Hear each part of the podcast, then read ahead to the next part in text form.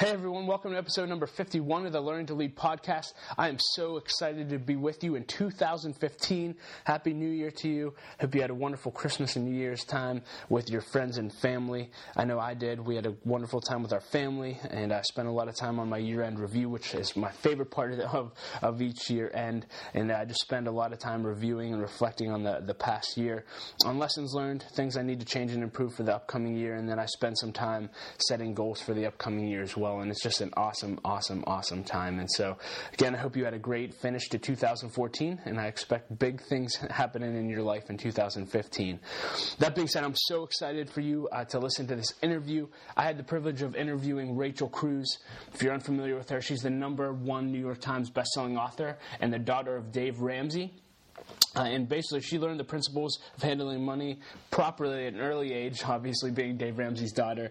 Uh, but now she's taken that on as a message of her own. And in the past year alone, she's delivered those same principles in a personal and passionate message of money and hope to more than 100,000 people across the country. And uh, this is just a phenomenal interview. And before we jump into it, I'll read her bio in a second. Um, I'd just like to thank you for listening to this podcast. I can't believe it's been 50, this is the 51st episode. Uh, it's been such a fun journey journey for me. And I would just like to ask you personally for a favor. If this podcast has added value to your life, if you enjoy listening, um, there's two things I just want to ask you. One, would you do me a favor and subscribe to this podcast on iTunes, whether on your computer or on your iPhone app? Uh, that would be phenomenal. It, uh, it helps get the word out, and so this podcast can reach more people. And um, that's really my goal. I just want to add value to people every day. And so if you could do that on iTunes, that would be great. You can even let me know that you did it by tweeting me at Doug Smith Live on Twitter and just letting me know that you did that. And the second thing I'd ask, and I'll put a link in the show notes is to sign up for our email list, the Learning to Lead email list. We consistently send out great content and let you know about new episodes, upcoming events, and other ways that you can get involved with what we're doing. And as I said, there's a, a link in the show notes. And you can also sign up on my website on the right hand side. There's a sign up at DougSmithLive.com. So thank you so much. That being said, let me introduce you to Rachel Cruze. Her bio, links to all of her social media accounts, uh, the questions I asked her, and uh, all of that. Those things are in the show notes on the website. So, who's Rachel Cruze? Rachel Cruze grew up learning how to win with money. As Dave Ramsey's daughter, she was taught from an early age how to give generously, spend wisely, and save for the future. She understands the dangers of debt, and she's seen firsthand the damage it can do. Now, Rachel has a passion to help others learn the same principles, and she's traveling the country doing just that. Rachel's personable and an engaging speaker who's spoken at live events, major conferences, and professional organizations, showing people how to take control of their money and avoid big mistakes. Her message is simple handle your money with wisdom. Rachel says, I feel very strongly about reaching people who need this message, and she's excited that her passions and strengths are being used to spread hope. She said, I am so happy that I can use the platform my dad has built to reach even more people. Rachel has a BA in Communication Studies from the University of Tennessee. She lives with her husband, Winston, in Franklin, Tennessee.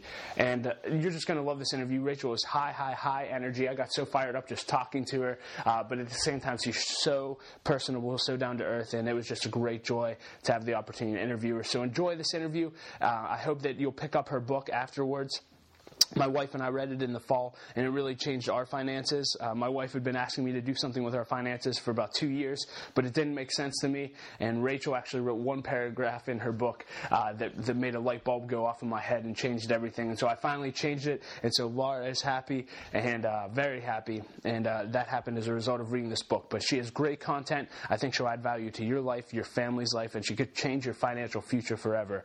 So after this interview, uh, go up and go out and pick up a copy copy of Smart Money, Smart Kids. Enjoy the interview, and we'll see you next episode. Well, Rachel, thanks so much for being willing to do this. And why don't we just start off with you telling us a little bit about yourself, what you're passionate about, and your family, and everything like that. Yeah, absolutely. Well, I feel like kind of what I've been known for over the past couple of years is growing up as Dave Ramsey's kid. Uh, and so grew up in a house where money was not obsessed over, but was talked about a lot. And and so when I graduated from high school, went to college, I think I, I started realizing the lack of knowledge when it comes to my generation and money. And so grew this really this passion and this heart for my generation and reaching them uh, to teach them about money. So when I graduated from college four years later, uh, now it's been a couple, it's been almost five years. I've been traveling and, and writing and speaking and, and talking about the subject of money. So to high school students and college students, to young adults, to parents, um, as well as adults. So, so I'm kind of all over the map and, and really have this passion to help people uh, with their money and figure out how they can learn to control it versus it controlling them. That's great. What's one thing people would be surprised to know about Rachel Cruze? One thing they'd be surprised to know. Uh, I'm left-handed. That's a fun fact.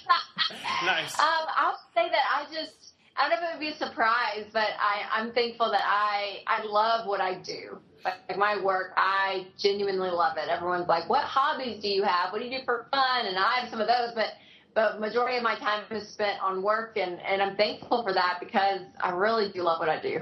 That's great. So tell us, give us an overview of your book. I actually heard you and your, your dad come and speak in Pittsburgh. Loved it. Read the book. Uh, and a lot of my questions today are based out of that. But why did you write the book? And give us a, a 30,000 foot view of the content. Sure. Well, Smart Money, Smart Kids came out in April and it debuted number one on the New York Times sellers list. So it was an instant hit, and we were so thankful for that. Very cool thing. Uh, and it's really a book t- targeted to parents about teaching them how to teach their kids how to handle money. So, so Dad and I co-authored it together, and Dad speaks at it as really the parent. That's his perspective in the book, and perspective is of the kid. And, and what it was like growing up uh, in a household where money was taught and valued.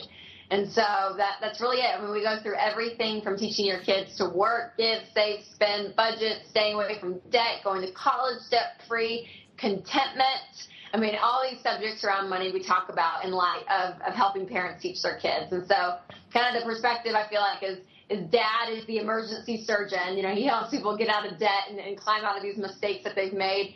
And I see myself and my message as the preventative medicine.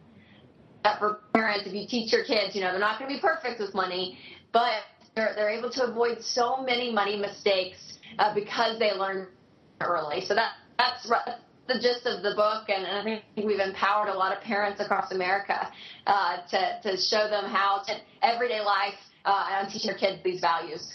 That's awesome. So I want to unpack a few of the things you talk about in the book, and the first thing I wanted to ask you about was work ethic. Uh, so I'm curious, you know, you talked a lot about the value of work. How did you learn how to work hard, and, and why is that so important that young people learn to work hard? Yeah, well, I think that there's a lot of principles when it comes to just this idea of working. I mean, on the tactical side, learning that money comes from work, that money doesn't come from mom and dad's back pocket. That that's where money comes from. I think that's one step with parents and, and, and mom and dad growing up. You know, we were never given an allowance. We were never given money. We were always on commission. So you work, you get paid. You don't work, you don't get paid. And so there were some chores we did because we were part of the family and we didn't pay on those. Some we did get paid hence the commission. And so I think for mom and dad, it was important to teach us and prepare their kids that tactical principle that that's where money comes from. Money comes from work.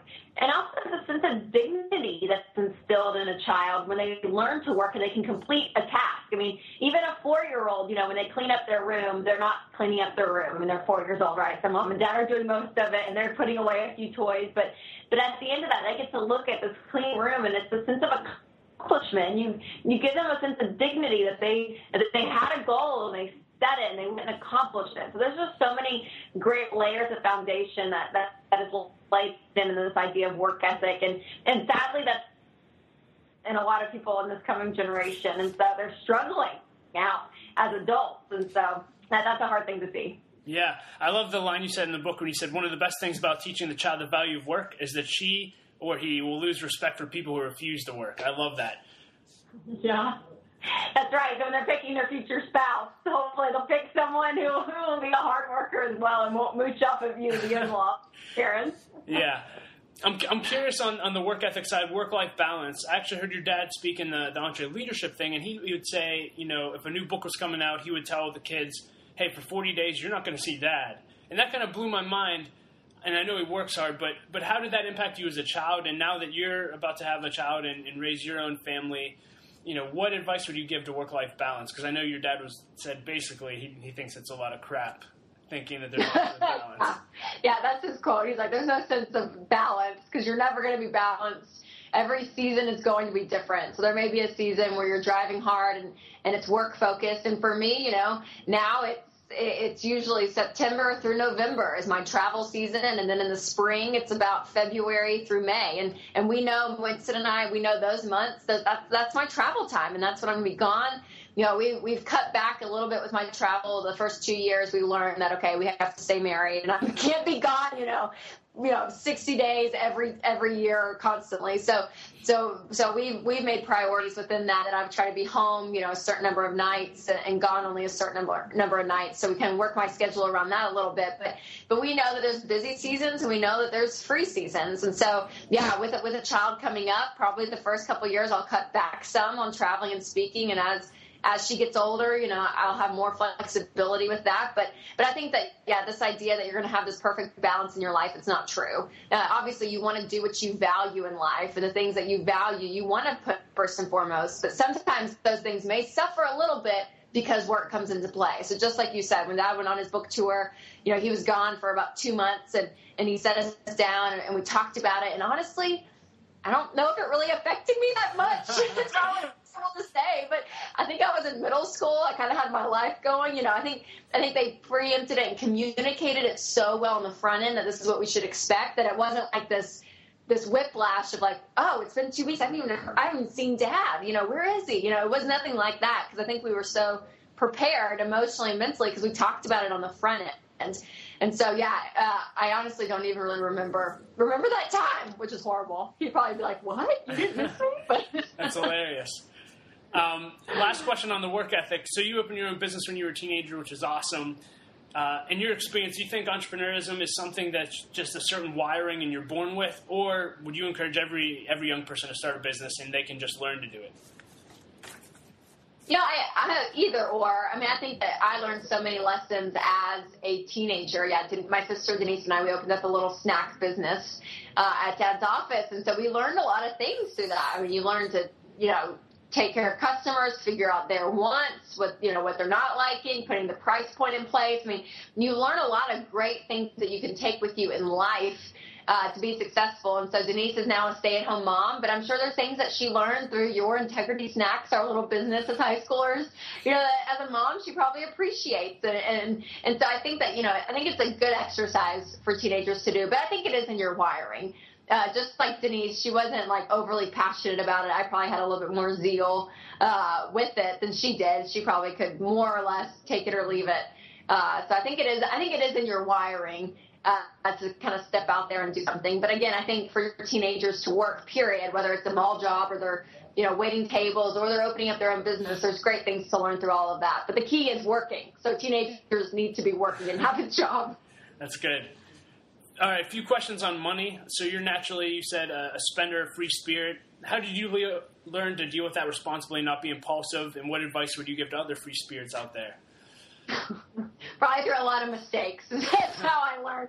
Uh, I I think I've learned to uh, rein it in because I I know um, you know, the knowledge part of me, the, my mind knows that there are things that I need to do to be wise in general. So that is things like saving and putting money away for retirement, you know, things that is so hard uh, for a free spirit to consider or live on a budget, you know, these things that I know I should do. And, and when I play it out in my life, my life is enhanced, you know, like the budget, like that's not a normal bent for us free spirits.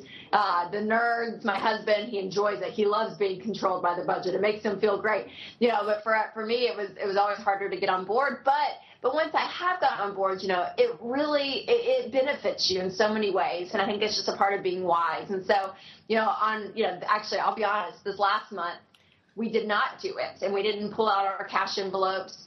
And, and I felt the free spirit. You know, I felt like, oh my gosh, like I, I want it back. Winston, like I'm ready for like the beginning of November to hit, and I'm ready to like get our cash back out and do the whole thing. And so I, it, it really has helped me, and I think it's a little bit of maturity too, of growing up and realizing, okay, I can't have everything I want when I want it. I can't have this instant gratification constantly. I have to be wise. I have to step back and plan and do those kinds of things. So I think it's, it's a mixture of both of failing and, and regretting stuff and, and, probably just growing up and realizing what really is important financially and what do you need to stick to. That's good. Now, can you just talk about going to college debt free for young young people going to college. I never heard about that until I heard you come and speak, and I was when I first heard you were going to speak, I'm like, really, that's possible. But then when you explained it, I thought it was amazing. Can you just share a little bit about that? Yeah, absolutely. Yeah, this is one lie that I believe, uh, you know, this next generation, or really my generation, has believed that you can't go to college without taking out a loan, and, and it's simply not true. I mean, if you if you make smart d- decisions on end, you are able to go debt free. So the main thing is college choice. So many people go to a school that they simply can't afford, whether they step over the state line, pay three times as much, or they go to a private school.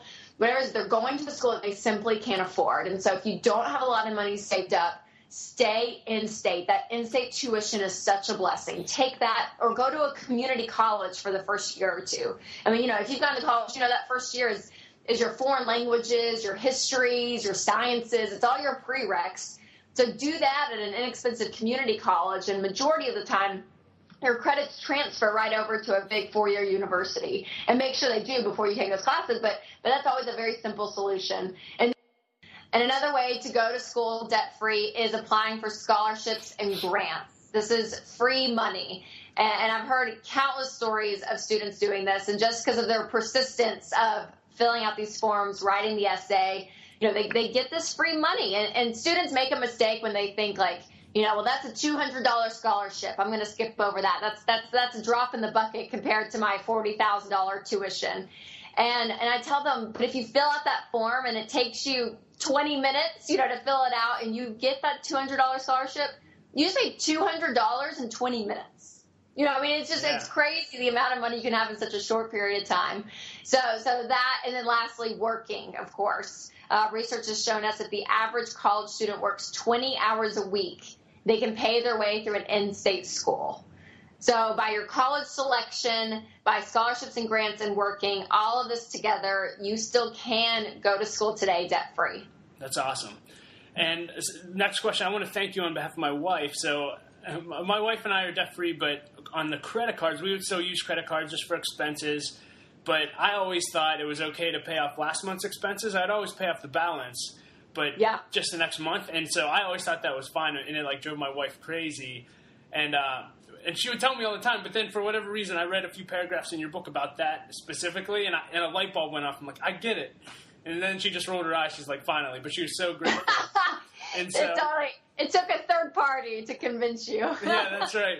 So I guess beyond just paying off all debt, can you talk about that specifically and just credit cards? That'd be great. Yes. Well, there's a couple of things. Uh, number one, we find that you actually statistically spend less when you spend with cash. And so it's amazing when you're spending your own money, you're going to spend less. And then another thing is that, you know, people that do exactly what you said, you know, that, that they just, well, they, they go through the month and they just charge everything and they pay the balance off at the end of the month. What ends up happening is that, is that they're not being intentional with their money. Usually those people are not living on a budget. They're not being intentional. And so it's amazing how much money is wasted and kind of how out of control you get, even though you can pay the balance off and you, and you pay it off every month you're still spending so much more money when you're not budgeting. And so, so it's an amazing, it's kind of a, a, mindset as well. So when you're, when you're swiping your debit card or paying cash, it's amazing the, uh, the emotion that's connects, connected to that because it's your money coming out of the account. That's great. And then last money question, talk about buying a house. So my wife and I have been married for two years. We're renting. Uh, you know, what, what advice would you give to young couples that are looking to buy? When to buy? What do you need to do to prepare? We're curious to hear sure. Yeah, well, I'll say buy when you're ready to buy. You know, the market recently, you know, it's gone up and down. So everyone's like, it's the best time to buy a house, buy a house, buy a house, buy a house. I'm like, well, no, if you don't have the money to buy a house, you don't need to buy a house. Doesn't matter how the market's doing. I mean, obviously that would work in your advantage, but but but you need to buy a house when you're ready to buy a house. So we always say to have uh, at least 20% down on a down payment. Do no more than a 15 year. You need to do a 15 year fixed rate mortgage and your monthly payment on your mortgage should be no more than 25% of your take home pay. And so that's, that's kind of the formula that we do. So when you can find that, uh, and those are conservative numbers. When you run those numbers, a lot of people are like, oh my gosh, that's really conservative. But our goal is for you to be debt free completely. So what ends up happening is people go and get a massive mortgage. You know, they put nothing down, they get a terrible mortgage, and, and they, they end up keeping this house for 30 years because they have a 30 year mortgage and they, they keep the, the mortgage on it for that long And so it's amazing the amount of interest you end up paying over a 30 year mortgage versus a 15. And, and, you want your house to be a blessing to you and your wife. You know, everyone wants that. It's amazing how, how many houses turn into curses. People get too big of a house and too much and, and ends up stressing them out. And this house becomes a, a curse rather than a blessing. So, so running those numbers, it's kind of our formula for buying a house, but but it's a great thing, and that should be a goal, I believe, is to be a homeowner one day. But renting is not a bad thing renters have gotten like a bad rap. You know, are like they're throwing their money away. You know, the way that people talk about renters is crazy. But renting is very, very wise. So, you know, if you don't have the, the money for that down payment yet, it's okay. You know, rent for a little while. That that, that saves you a lot of time, and and again, it's wise because you're slowing down that process. That's excellent. All right, transition into a new topic: choices. I almost I cried when you brought out the rope and told the rope story, and when your dad did. Amazing. Can you just share that? I love it. I think everybody, every family in America should do that. Yeah. Talk about how you yeah. learn to make choices. Yeah, growing up, mom and dad uh, kind of use this analogy of a rope uh, for their parenting style. So the idea is kind of that we were tied to one end of the rope and they had the other end. And so, depending upon how well we made decisions in life, in all areas, money, you know, f- picking friends, just you know, where where we are as teenagers, all of that, the, the how well we made decisions, the the quote unquote more rope we we received, so the more freedom we had to make more and more of our own decisions. But if we made a bad decision, they would pull the rope back in. And so this rope conversation, you know, is constant in our house. And so when my sister Denise was graduating from high school and going to college, uh, that night at dinner, you know, it's always a big a big deal when the first one leaves, right? So we had this huge dinner. It was like this nice night, and and toward the end of the dinner, Dad brought out a gift bag and pulled out a white rope. And he had different ribbons around the rope, different colored ribbons tied that symbolized different areas of her life, like her academics, uh, uh, her purity, her spiritual walk, things like that. And so he told her, you know, that Denise, our, our rope that we have left in our hands doesn't reach from Nashville, Tennessee to Knoxville, Tennessee, where she was going to school. And so now her day to day decisions, they're they're up to her. You know, there's no more rope lengthening or shortening. Like it's all hers. So he handed her this visual of a rope and yeah, I told the I told the story. I was like, you know, we all cried and we're like, Denise has the rope and she's never coming home. You know, it was like this moment in our family, and and so we laughed because I was not, you know, I was given like a crappy rope, and Daniel didn't even get rope. I don't think so. Like the tradition definitely faded. You know, the first child got got the good stuff, but but yeah, but it was a great analogy for us kids growing up. Was this idea that you know, so many teenagers or preteens say, you know, I want to be treated like an adult. Just treat me like an adult and they would say, well, then act like one. Yeah. Now, when you act like an adult and you make wise decisions and you take on responsibility, we can give you more and more. And so, yeah, that that was a big thing for us to kind of see. Okay, you know, our freedom is attached to how well we respond and make decisions in life, and that's such a blessing. You know, that conversation now. I mean, I look back on that, I'm like, that was such a brilliant analogy that they used, and it was just, yeah, it was great. So, so the rope story, it's become legendary. Yeah, yeah. Well, I, hopefully, my wife and I will do that when we have kids. I love it. Yeah. Um, a few minutes remaining. I actually want to talk to you about writing and producing content. Obviously, you do a lot of that. See everything you put out on Facebook and everything. Uh, what did you learn through the process of actually writing a book? What you know? How did you grow as a writer? What did you learn through that whole journey? And what advice would you give to, to people who want to write? Uh, I learned that I'm not a great writer. Um, that it's very hard. Some people are very naturally gifted in that way. And, and I learned really the distinction because I had been speaking for years and years and years and years. And I would write some, you know, uh, but not, you know, a book, you know, was such a big, a big goal. And so I learned that the spoken word is much different than the written word. And so, so I started out writing just what I would say out loud. I would, you know, type on my computer and that would be the chapters. And we have a, a wonderful team here in Nashville that help us. So God bless the editors and the people that looked over my stuff because they were like, okay, Rachel, this is crazy. You know, uh, they helped me a lot. So I cannot take full credit. They really, they really did. But, uh, but yeah, for me, I mean, it was, it was kind of a, a practice thing and it was a diligence of, of sitting down and putting these words out. And it just took time and it takes energy too. Uh, some chapters, you know, just flew out and it was really, really easy. But others, you know, you look at that blinking cursor on your laptop and you're like, you know, you know, it's due in 48 hours. The content team, and you're just like, oh my gosh. So it, it's hard. It, it's not a natural thing for me. I will say that I'm I'm not a natural. I much I love this kind of thing. I love you know talking and video and speaking. That that's much more of my gifting than sitting down and writing. Do you have more books in you? I think so. yes. You should. Yeah, that's great. Yeah, we're we're in talks with some. So it's been really my I do a video blog twice a week and that's been a great outlet for me to have this short short form content and so I've been able to take those and do the written pieces, you know, and, and with this book uh, a new book, you know, that, that hopefully will be, will be coming out here in the next uh, two years or so. You know, a lot of that will come, but it's, uh, some people enjoy it, you know, and that and it flows out of them very naturally, and they're very good at, at writing. But it, it takes a lot of work for me. Yeah. So same question when it comes to speaking. So it sounds like you're a lot more comfortable with that, but I'm just curious how you and your whole team grow and develop a speaking. How do you challenge each other to get better? How do you become world class? Obviously, you guys do it a lot. So. Yeah, I think a couple of things. One is just the reps is what we call it is just doing it over and over and over and over. And at the beginning you know people that have you speak you know you're they don't they don't pay anything. You're in the, you're in the middle of nowhere in some random town in nebraska. You're not hating on nebraska but like you know just in this random place you know with these you know with 15 people uh, and that's how you start out. And that is where I started out. And my, my speaking story was interesting because I would travel with dad in high school and speak hmm. at his big events. Oh, awesome. So I would, you know, I learned on a stage with, you know, 4,000 people, I think was my first event. So, so I, I did that through high school and, you know, I, I had like a 10 minute thing. It wasn't very long, but I had, you know, stories and jokes and I, you know, I loved it. Were they and your jokes? do what? Were they your jokes or were they pre-written?